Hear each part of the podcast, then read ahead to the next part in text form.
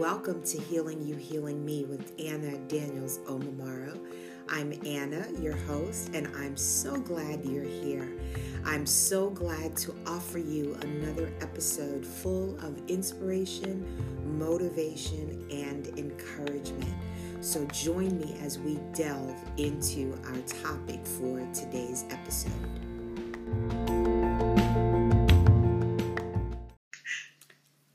Everybody. Welcome to Healing You, Healing Me. This is Anna Daniels Omamaro, your host, and I am very glad that you're here.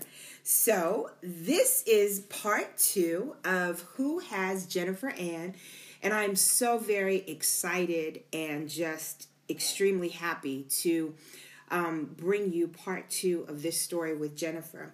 This is one of the most amazing adoption stories that I've ever heard um, the twists and turns that happen as a result of finding out that she was adopted is just beyond anything that I have imagined, really. It's almost like a TV script. So, without further ado, I'd like to reintroduce you to Jennifer Ferguson. If you will welcome her to Healing You, Healing Me. And just to give you a recap of where we left off last week, um, Jennifer found out that she was adopted at 25 years old.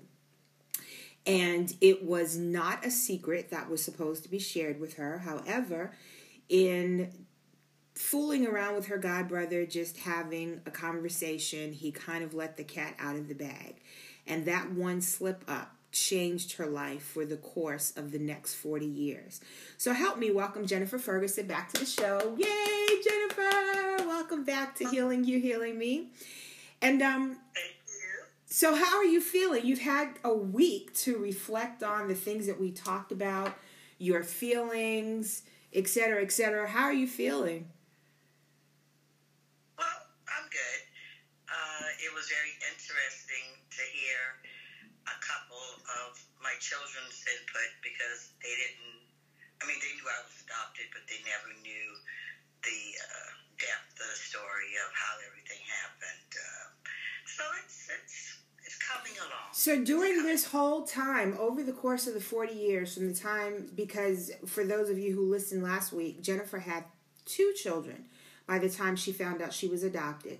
So over the course of the last 40 years, and in the course of you finding out, you know, at 25 that you were adopted, the children never knew the entire story? They knew I was adopted. They knew that my adopted mother and I struggled. Mm-hmm. They knew a girl, but they never knew the dynamics and detail of what all happened. Wow. They knew two, three, four. My first four children um, knew my biological mother. Uh, she was definitely their favorite grandmother. Wow. Oh my goodness, this is such an intricate story. Like there are so many layers and parts in this story because once you found out, I'm sure that your relationship with your biological mother just really became more enhanced because of the love that you had had for her for the first 25 years of your life. Would you say that were true? Oh yeah, oh yeah. Um, but the to that part of the story we had such a genuine love for each other. But my biological mother always insisted on me being respectful of my adopted mother and remaining having a mother-daughter relationship with her. I think it was easier for my biological mother and I to say auntie niece opposed to mother daughter. It was a good thing knowing, but the relationship was better as auntie daughter because it, there was no that stress for her to be my mother. Right. I'm just sitting here thinking about when I met you. By the time I met you, I was about 24 years old when I met you.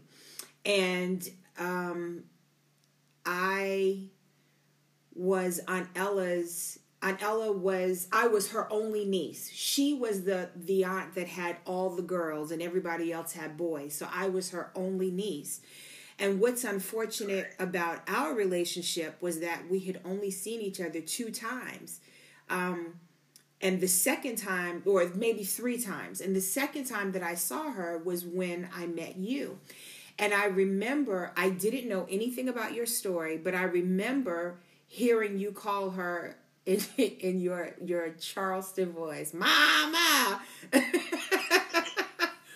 and I just I I'm thinking back now to when I finally learned your story and because at that point I had questions because I knew that Laura was your mom and and I just needed clarity because there were a lot of things about this side of the family that I did not know. So, um I don't know. This is just such a story.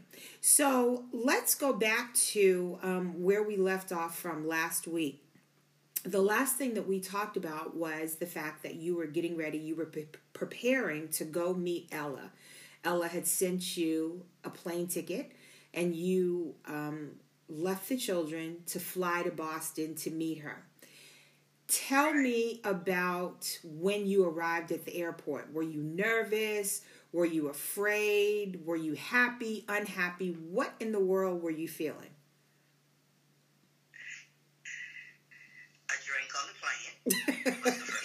Okay. I don't think I was nervous because I'm going to see my favorite aunt, which just happens to be my mother, which just happened to make me happy. So the nervousness wasn't on my side. The nervousness was on my biological mother's side. Uh, you just seem to be taking this whole news, this this whole entire scenario of your life, you just seem to be taking this whole thing in stride. Like, you know, we've all watched TV and seen people who've discovered that they were adopted and there was the hysterics and the crying and the screaming.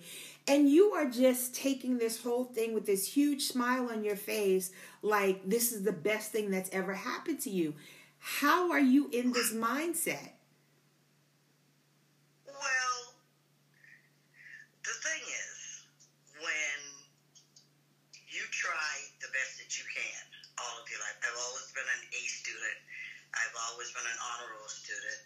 I've always listened to my parents. I wasn't a bad kid. Um, and I think as a child, I did just about everything a parent wanted their child to do.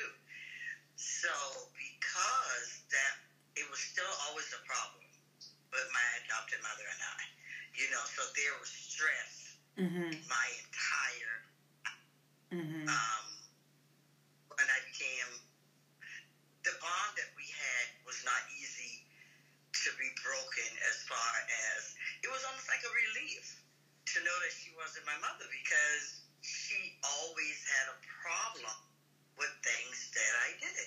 Now I could have seen if I was a problem child or if I didn't get good grades and this and that. It wasn't that. And uh, when I was 16 and pregnant, she made me get married. You just keep adding more and more to this story. So wait a second because this is a new piece of information. So at 16, you got pregnant. In the 70s, you were adopted. You were your adopted parents' only child you lived in a middle class neighborhood, pretty well off. So, this was definitely not a part of the expectation for the path your life should take.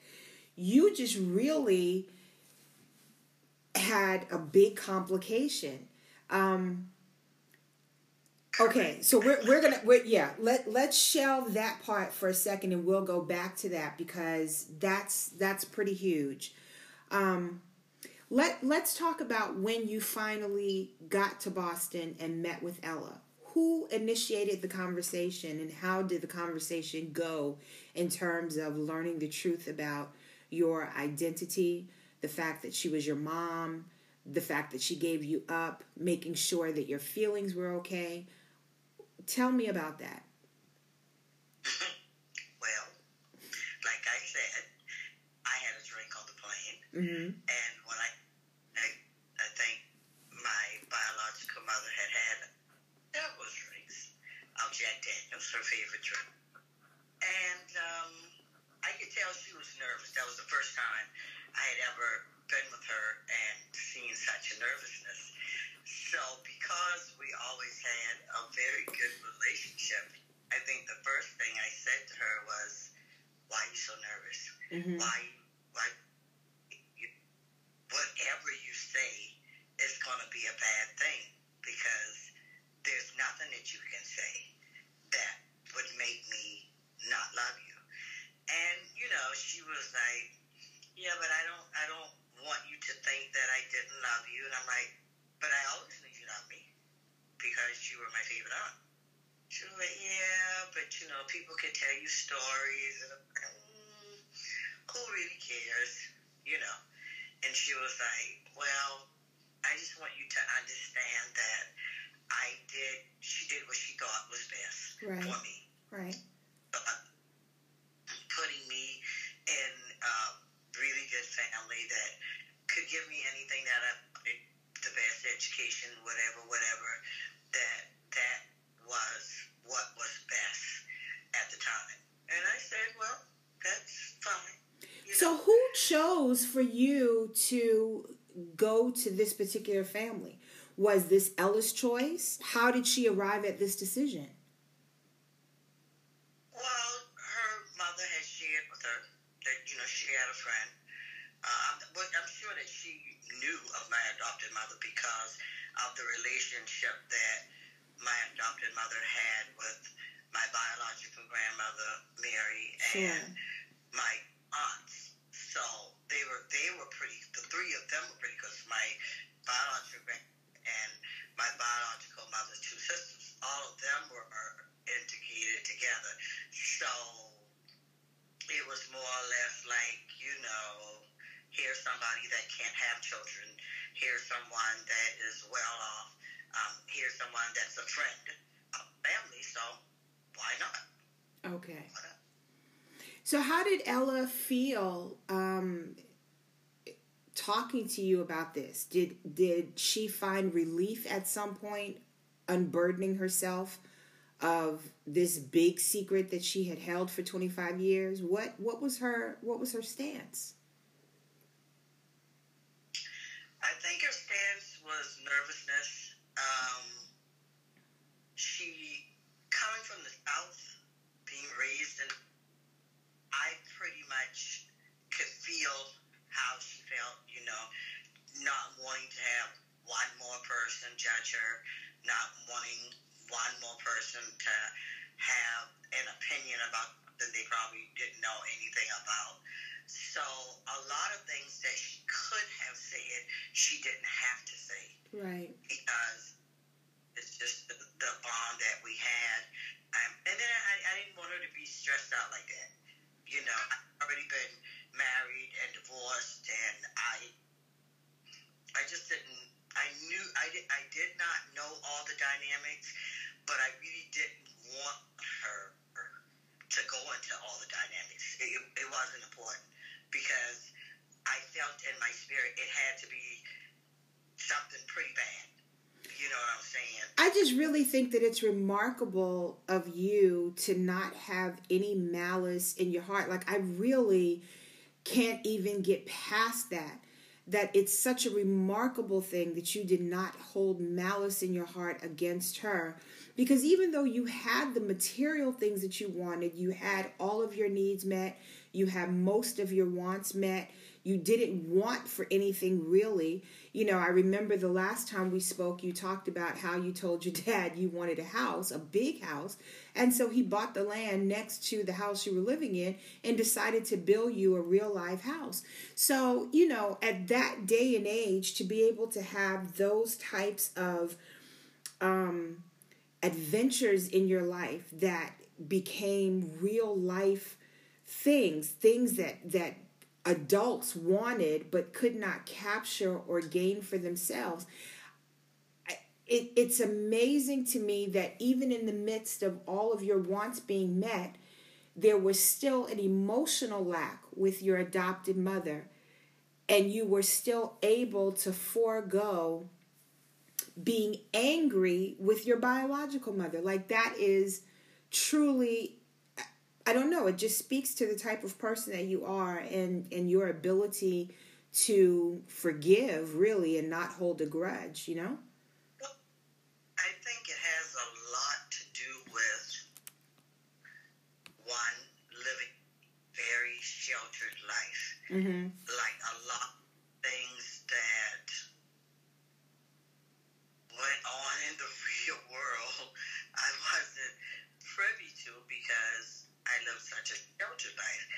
Now, I, I guess if I had known that there were people that weren't married and had single lives and had to raise children on their own and stuff like that, you know, I would maybe have had and that was different. But because my biological mother was and my adopted grandmother, my adopted father were my love support. You know, um, don't get me wrong. I, I know without a doubt my adopted mother loved me. I just know she did not like me for whatever reason. I think there are things that I'll never know of, of why. Um, I think I figured out some things, but you know, not all. Um, I believe that because my grandmother, my adopted grandmother, had such a strong faith in God as far as I was always taught forgiveness. Always. I was always taught not to judge people.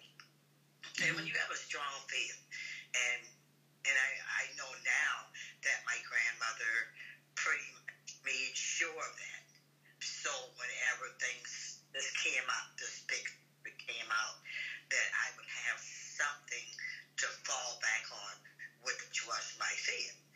Um, I just didn't because I had been married, I had been divorced, had a really, really rough marriage, and because I know how judgmental people are in the dirty south, I refuse. I just refuse to have to have her, my my biological mother, go back into all those feelings. And and there was a time that she wanted to discuss some things that were a little painful for her, and you know she got teary eyed, and I told her, mm we don't have to do that. We just don't have to do that. She was like, but I think you should not. Mm, if it's gonna make you sad, forget it. We're here. You know. So a lot of the questions I probably should have wanted to get answers from from her because it appeared to be so disturbing to her. That's okay. We're good. Wow. We're good. So you all sat down, had this conversation. Now, in the first episode that we did together, we talked about the fact that your adopted mother, Ella, had three children before you, that you were number four in line. So, where are the other children? Did they know about you? And what was your relationship with them? Because there was a daughter and two sons before you, correct? So especially the daughter, what was her relationship like with you? What was her interpretation of what happened? Was she accepting of you? How difficult was that relationship? Well, my oldest sister is one of a kind. She's special. She is. She's special. Very, very blunt. Very. yes.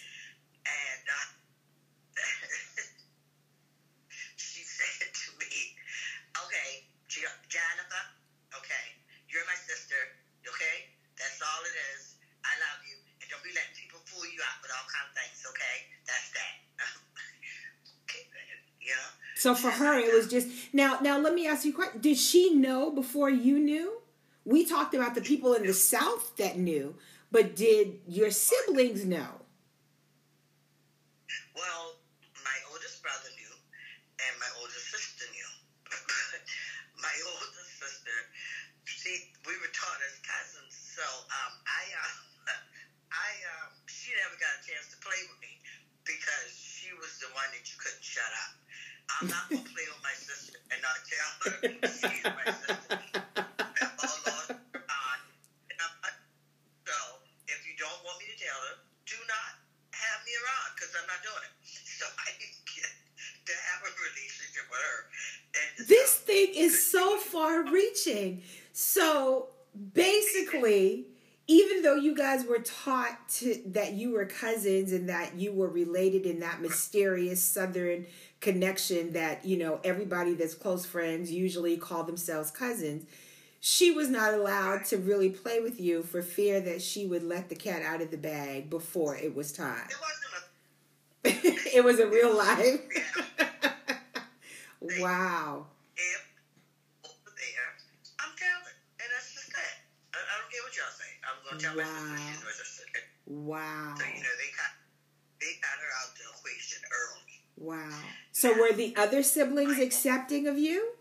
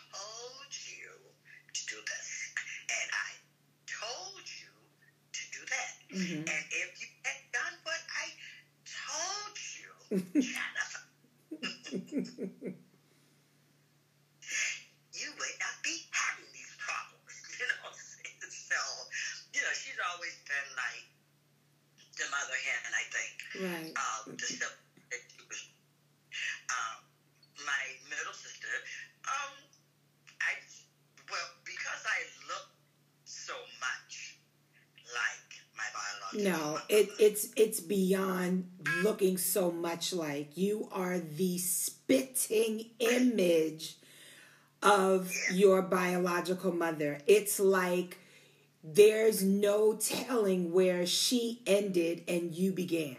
That's how much you look like her. correct.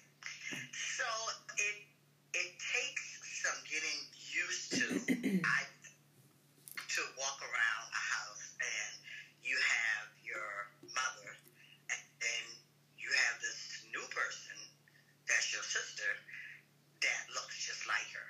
You know, it's like It's so funny. You look more like her than any of the kids that were raised by her. it, it's as if I have no father. It's as if you have no father. Exactly right. So let me ask you this, and this is going to be a rather difficult question, perhaps, but let's just cut to the chase. Everybody is feeling so flowery and happy and like we're walking on clouds, and this is just the greatest thing.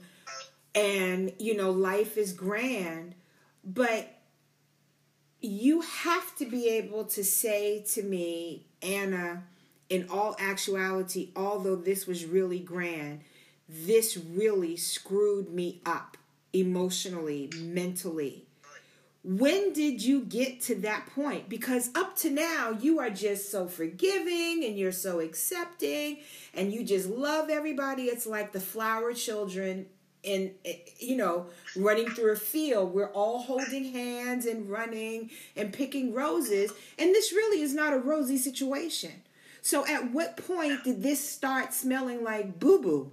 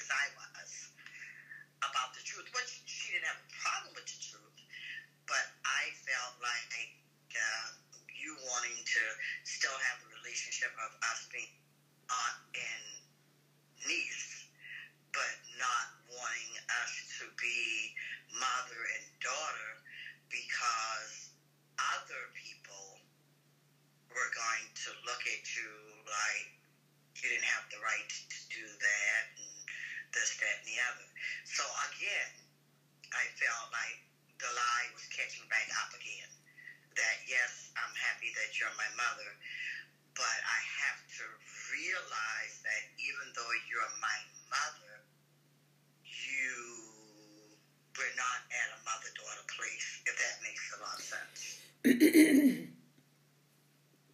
don't know. For me, just hearing you explain that and her wanting to take the back seat to stepping into a motherly role towards you, it kind of leads me to two questions, and they go in sort of different directions. So we'll take them however you like.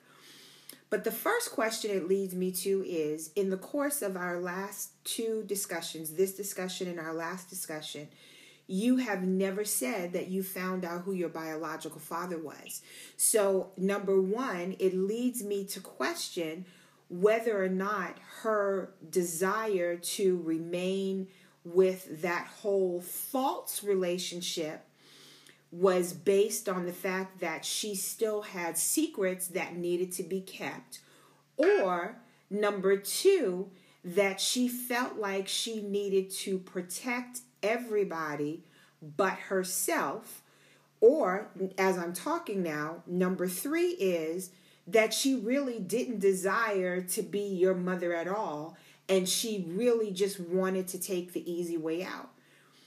Is it some of one, two, and three? Is it all of one, two, and three? Is it a little bit of two, one of? Th- I mean, what what is your feeling about her responsibility to you and her responsibility to everybody else? Why do you feel like she did not want to accept that role?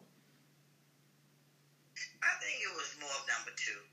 She was more concerned about everybody else's feelings and the fallout, you know. Um, and and I, I'm, I think I, I'm at a fault sometimes of wanting to protect other people's feelings more than I care about protecting mine. Absolutely. And I, yeah, I believe that that's the role she took. She took, she wanted to stand by what she did, which was, was give me up for adoption. Bro, give me up for adoption. And yes, Hey guys, hold on for a word from our sponsor and we'll be right back. So, basically, it seems as though she was really interested in protecting everybody else's feelings. And it seems to me that she had, just listening to what you've disclosed, it seemed that she had a very big concern about protecting your biological mother and her feelings. What's your take on that? Because what was their relationship like? Given one of the things that we talked about the last time was the whole colorism thing in your biological family. The fact that your mother was the dark skinned child and everybody else was light, fair skin. So she was, as she stated of her own, on her own, that she was the black sheep of the family. So, what what is your feeling about her desire to be so protective of your adopted mom? What what's your stance on that? Well, it's funny that that's the way you said that because as I look back on it, I felt like she wasn't really, even though she said she was being protective of my adopted mom, and in all reality, I think she was really being protective of my adopted dad. Now, why? Maybe because he was just a nice guy, and you know, I don't know. But I never saw them with like big friends. You know what I'm saying? Yeah. Um, my and my biological mother. Um, I cannot really remember a lot of conversation between the two of them. Not really. Um, I just think that my biological mother thought it would be much easier for me, my adopted mother and my adopted father, if we just didn't rock the boat that much about her. She took herself out of the equation because I, I guess she felt like if she became the main person, the main mother or whatever, that it would just have a domino effect of problems. So I guess for me, there's a little bit of wonder because un- unless it's just something that you haven't said in the course of our conversation, what made her think that you wanted her to just become her mother anyway? Was it because she knew the history with you and your adopted mother and the feelings and the discord and you know what gave her that that thought that you would just want her to X out your adopted mother and, and roll right into being this wonderful, glorious mother? Like I told you, she was a psych nurse, my biological mother. So, Right. you know, this is what she did for a living. You Right. know what I'm saying? Um, I think in her heart, she knew that my adopted mother was a very difficult personality person, Mm-hmm. but I think she believed that her intentions were good. Her approach probably wasn't, but her intentions uh, were good. I believe that my biological mother believed that she owed her the respect of not replacing her. Now, Mm-hmm. I, I'm not quite sure how that works, but Mm-hmm. okay, we're talking Southern, we're talking secrets that I will probably never unfold, Mm-hmm. and we're talking about personalities. My biological mother and my adopted mother personalities are like day and night. Yes. Yeah, so you know, I I don't I think that my biological mother knew that she had the whole package. She had her kid, she had her kid's love, and that's something that my adopted mother didn't have. She never really had it. She never had the whole package. She had the kid that loved her, but she wasn't able to just step up to the plate in in all areas, you know. And till this day, until her dying day, I asked her what was the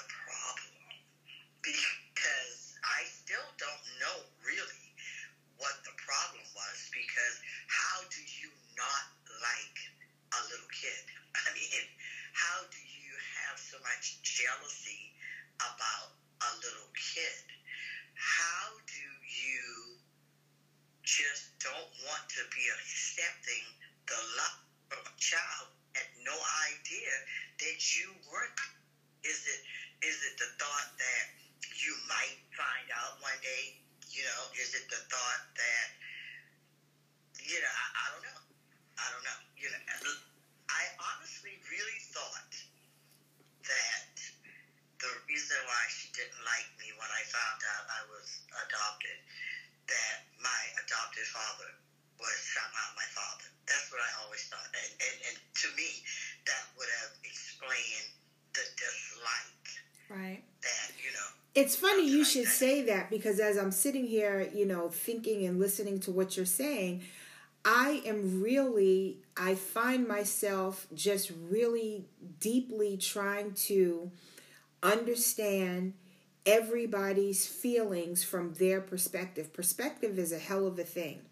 And if you are able to step into someone else's place and see things from their vantage point, it gives you a level of compassion that you would not have if you were not able to step into their shoes.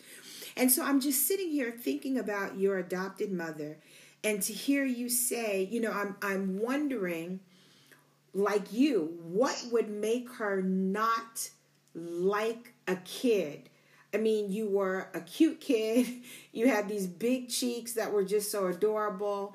Um, you were loving towards people that you met. You weren't shy, so everybody genuinely liked you as a kid. But for some reason, she could not find that connection with you. And so, sitting here listening to you, it's funny that you should say that you thought your biological father was your real father, because over the years, that too has been my thought. Um, and perhaps, you know, Ella, your adopted mom, had a sense of guilt, if in fact this were true, that they had an affair and you were the product of their affair, that Ella had such a sense of guilt that she felt like she owed that respect to your adopted mom. Now, let me just put this disclaimer out there. These are speculations of a kid. These are speculations of a woman who, for 25 years, did not know who her real parents were. This is in no way regarded as truth. These, again, are simply speculations.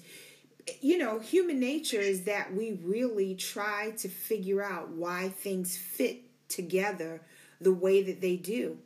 And it's very difficult to understand how a woman who, for all intents and purposes, is designed to be the nurturer doesn't know how to nurture a child who so willingly gives love.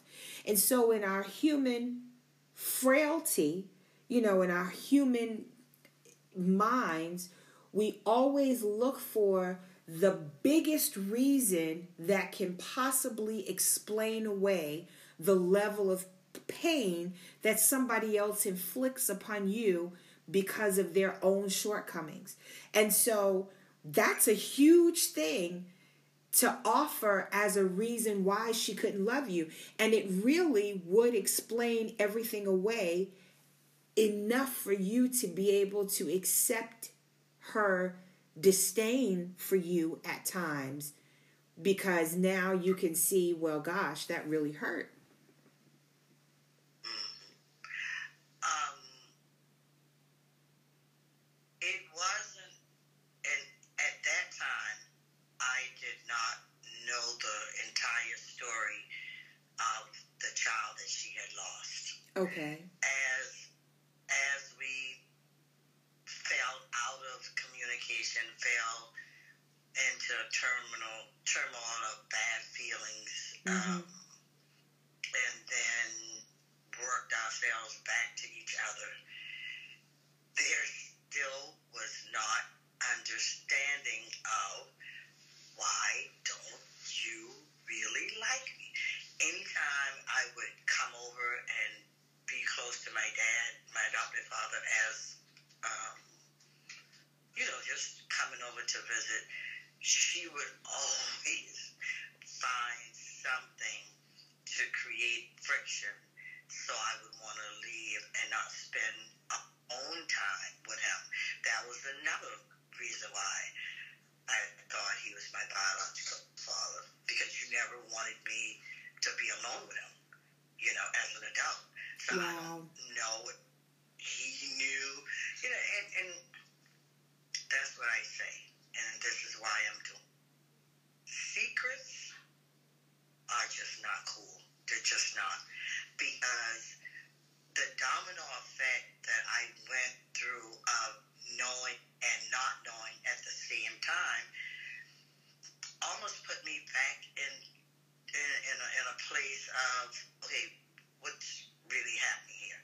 You know, it should not have bothered me that much that my my biological mother took the safest route for her and she thought for me to keep the relationship. Yeah, I think all, all her ma and, and all that, and sh I could tell people, but she didn't want me to overdo it.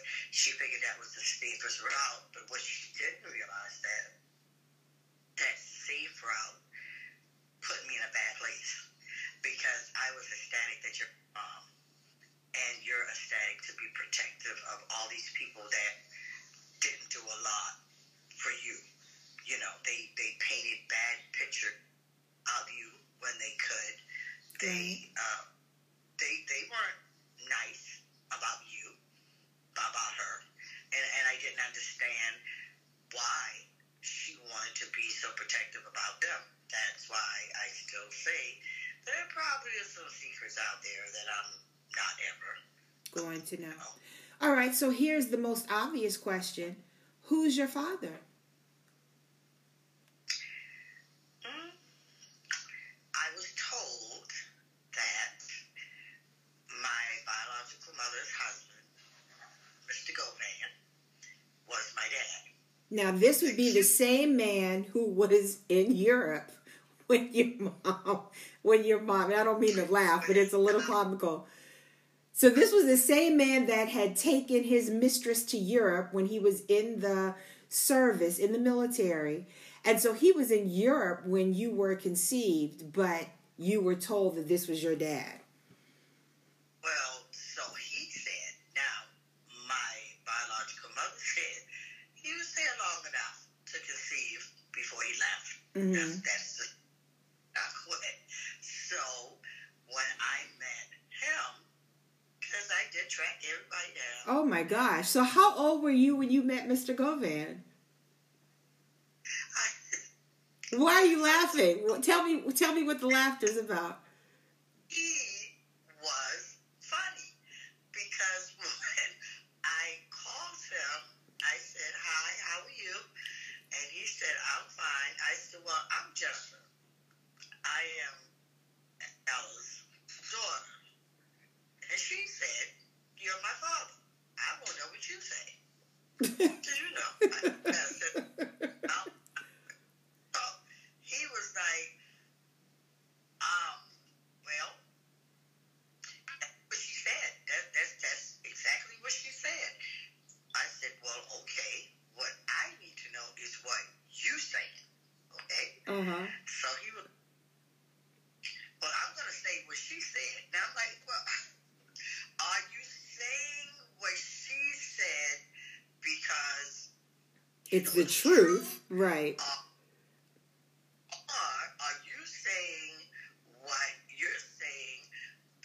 because you're trying to save face or something? Or, you know, he was like, you know, I'm just really, really sorry. I'm like, okay.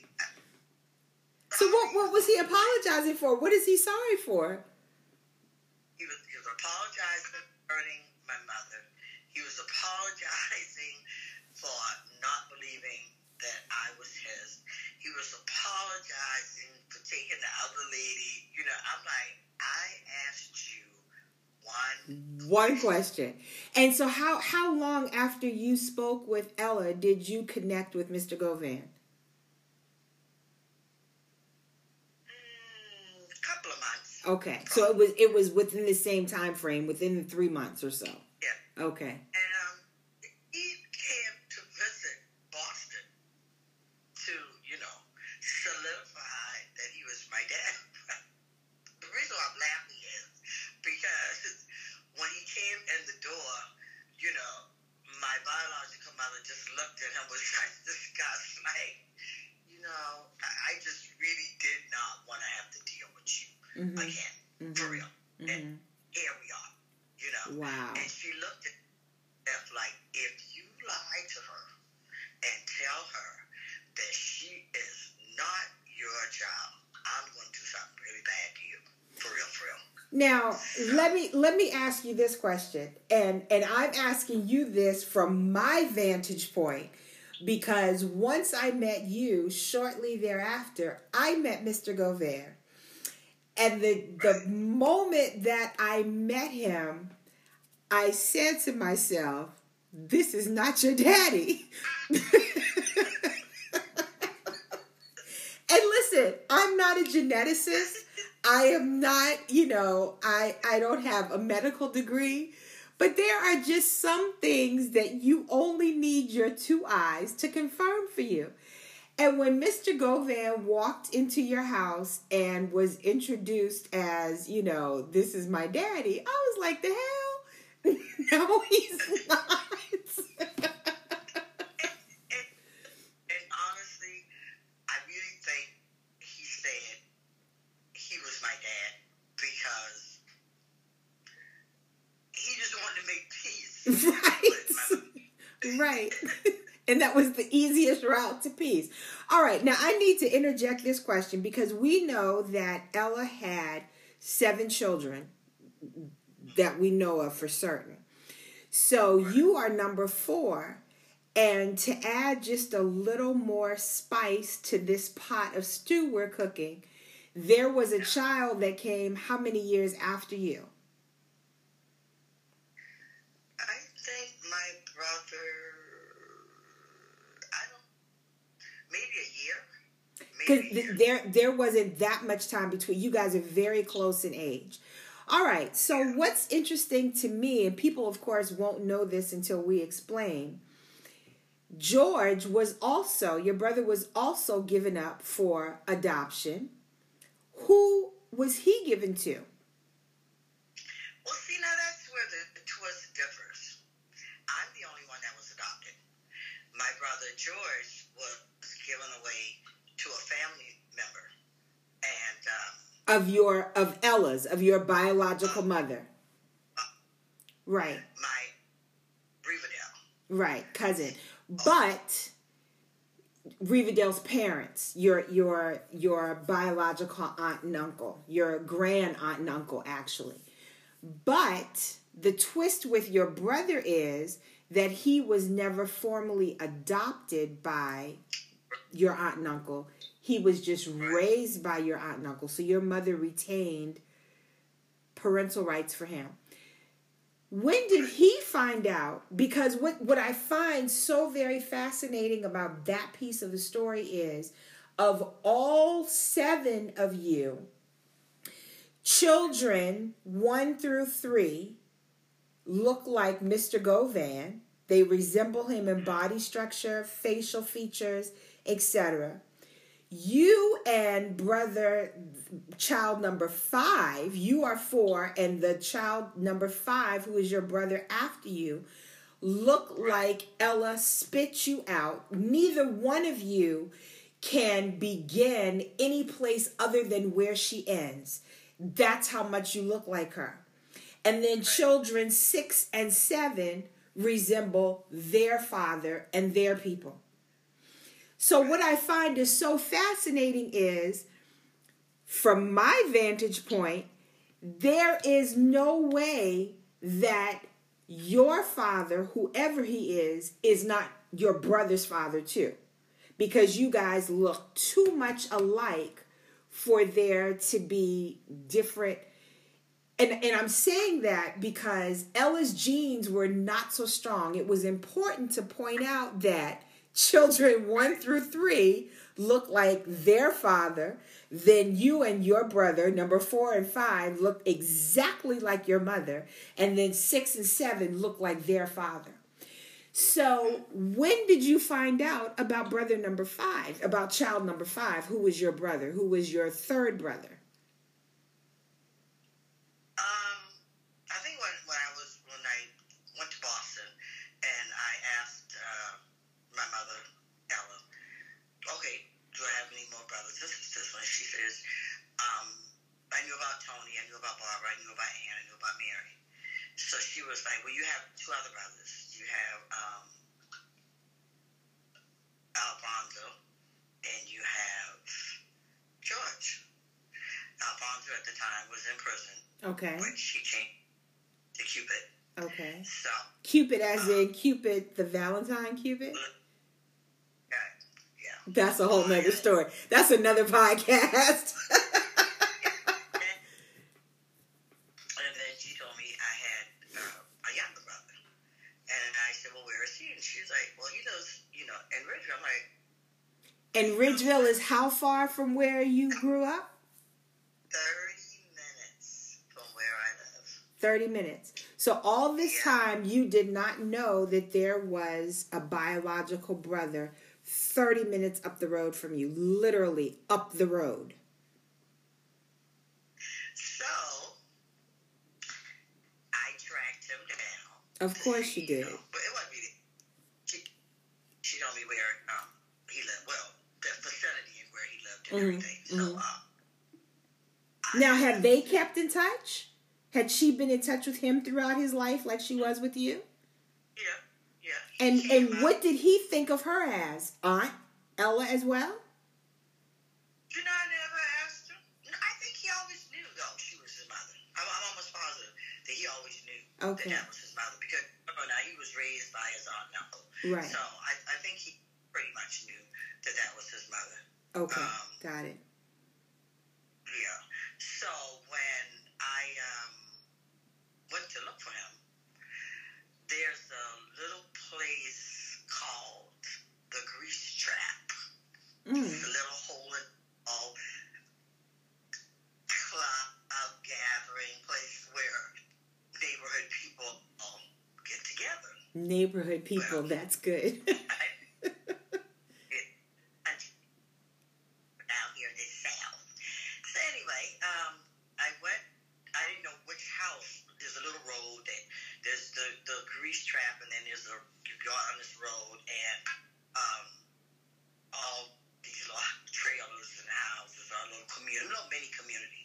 So anyway, I went to the grease trap, and I told them that I was looking for a gentleman by the name of George Daniels. So they all looked at me like, real, like, who are you? But they're looking at me like, this got to be somebody related to him because they look alike. right. So that my saving grace because had I not looked like him, I probably would have never seen him at that day Mhm, because they, mhm. you know, who are you? hmm So I'm like, okay, you're looking at me like I got two heads. Do you or do you not know him? And they're like, this one guy was like, well, we call him Wahoo. Okay, that's fine. well, do you know where Wahoo is? You know? You know what I'm saying? So um, it just so happened he comes in. He's he comes into the area, and there the guy's like, "Well, there's George right there," and I looked at him like, "Wow, this dude could be almost like my twin." Yeah. You know what I'm saying? I'm like, Yeah. Whoa. So I said to him, Hi, I'm Jennifer. And they tell me you're my brother. and he, Hi, I'm George. And they always told me I had a sister in Charleston. I swore, ain't this something? He said, Evan. I'm like, yeah. I'm like, well, how are you? And he said, fine, how are you? And I'm like, I got a little brother. And he was like, and I got a big sister. Like, yeah, you know. It took him a minute to kind of warm up because he's not a very emotional type person. You know, Right. he, he deals with, you know, logic and, you know, all that other good stuff. Me, on the other hand, I'm Mr. Mushkut. I like to hug, I like to kiss, I like emotion, you know, all those things. So, you know, I had to kind of lure him in that y'all think type thing. So I'm like, well, you know, I want us to keep in touch, and I, I want us to have a relationship. I want us to be cool, you know. And he was like, yeah. He was like, so mom knows that you know. I'm like, I mean, I she didn't know. I know. He was like, well, you just never know with this kind of stuff. You know what I'm saying? I thought anybody could have told you. Wow. So I'm like, yeah, she know. So he was like, okay. We'll just take it from here. And that's what we did. Wow. Now he's my precious, precious brother that do not play out with him because that's my heartstring. You know, as we communicated over the months and the years and stuff like that, you know, um, it was hard for him to say, I love you. I ruined that for him. Like, you know, I love you, dude. You know, my Wow. dude, you know. Wow. Okay, sis, I'm gonna need a little bit more than that. I'm gonna need a little bit more than okay, sis. I'm gonna need that. You know, you love me too. He was like, well, sis, I, you know, I do. I, I, I'm gonna need them words. Okay, I'm gonna need them. So now he tries to be funny. Um, for like, you know, he tries to be funny. He'll get, he'll say first, okay, sis, I love you. I'm like, you know what? I remember when you couldn't say that. So now you first man in the boat now with the you thing. So that's cool. You know, so yeah. Um, I tell you what, this this story has so many twists and turns um, that it is just unbelievable to me. And what I still take away from this, even listening to what we've discussed today, what I still take away from this is I am fascinated that you were able to take it all in stride. But what I really want to talk about, and we're at the end of our time today, but what I want to talk about in the next episode is the changes in your life that happened as a result of you taking it all in stride. And I'll be really honest. Um, it's it's very surprising to me that you um, were so loving and so forgiving. I keep going back to that because I think about, and I guess for me, you know, I think about the fact that I know personally, I saw the interaction between you and your adopted mom. I saw firsthand once we met each other and became close. I saw firsthand the pain that that relationship caused you. And what I am realizing now after this conversation is that you really sacrificed some of the truth about how you felt to make sure that everybody around you who initiated this situation, who took part in this situation, who kept these secrets from you, you did a lot in terms of sacrificing of self to make sure that everybody remained comfortable and fluid.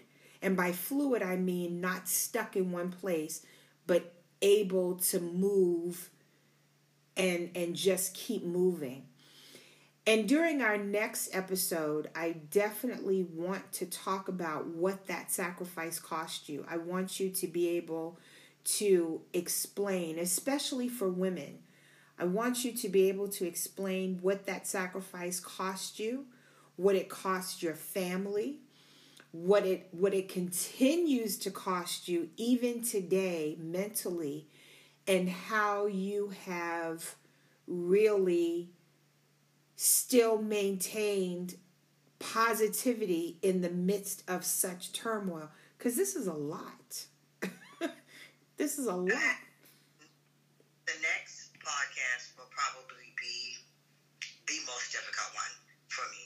Yeah. Because the reason I, I'm even this is because I have been in a really stuck place for a very long time. It it really felt safe to be protective of everybody else, but it was it's not a safe place for me. no. That's where I'm at. It's it's nice to you know understand everything that happened. It's nice to accept everything that has happened, but it's not nice to feel some of the things that I felt when the domino effect started. absolutely absolutely Um, absolutely I, I will put out there that I am writing a book where the little piece podcast. Right. If we discussed. And, so, and I didn't even know you were going to make that announcement. So, what I love about that announcement is that now, beside me getting on your nerves about being true to completing the book, now you have to do it because you've already told people that it's coming. And I, I just want to say one thing before we close. I just want to say one thing about being stuck. You know, when we are so careful to take care of other people and not very careful about taking care of ourselves, we get caught in a place that's very difficult to move from. And in this particular place, it's very difficult to navigate for yourself because you have always removed yourself from the equation. And everybody else and their stuff have been the pieces and the parts of the puzzle that you've moved around to make fit. And really, your your pieces and your puzzle are a whole separate puzzle on their own that you have to figure out how to bring together and complete so that you are able to move from a place of being stuck. And you can have the fluid motion that you have so selfish selfishly given to other people Right. I have made 2021 my year of my or my right I refuse to be bound by things, and it this has helped me a lot. Just the first two have helped me a lot because I'm able to release truth in my version of truth. Right. It may not be the truth. well for you it is true for you it is true and and what people yeah what people don't realize about right what people don't realize about the truth is that there is always a version of the truth and your truth may not be completely colored the way my truth is but everybody's truth comes from their own perspective Exactly. right And I will that when you adopt a child, mm-hmm. when raise a child, live in truth. Don't just live in truth because and then the good part about that is is I'm not meaning just the truth of for the child to know the truth, but live in your own truth. Because Right. see, it's what where I'm looking at 40 years later, my adopted mother never lived in her own truth. She never lived in her own truth. She lived in a facade of what probably my adopted father wanted, what made him happy, what made their marriage stick together. So it wasn't only just the lie that was kept a secret, it was her lie that was kept a secret within herself because I still don't know why you didn't like me. so That's you know. Fascinating, and that's definitely going to be a part of. I'll tell you something. When we first talked about doing this podcast six months ago, um, me and my silly self thought that we would do an episode that would be a hour, and then it would be done. And what I did not realize in being naive about this story and helping to pull apart all the layers is that this is sort of a freedom walk for you. This is a setting free for you of your own um, self, of yourself, of, of finding yourself and discovering the safety in your own self care. That doesn't mean that you don't take care of everybody else, but that means that you are coming into the realization that if you don't care for you first, there is nothing that you can properly do for anybody else that supersedes you. Nothing. Nothing. nothing. Nothing.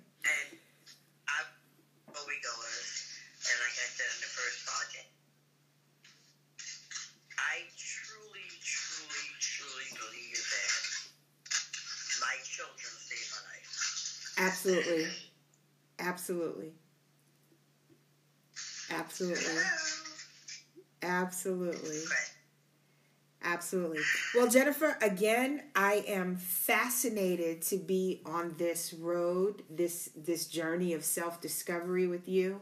Um, I appreciate your transparency in this podcast.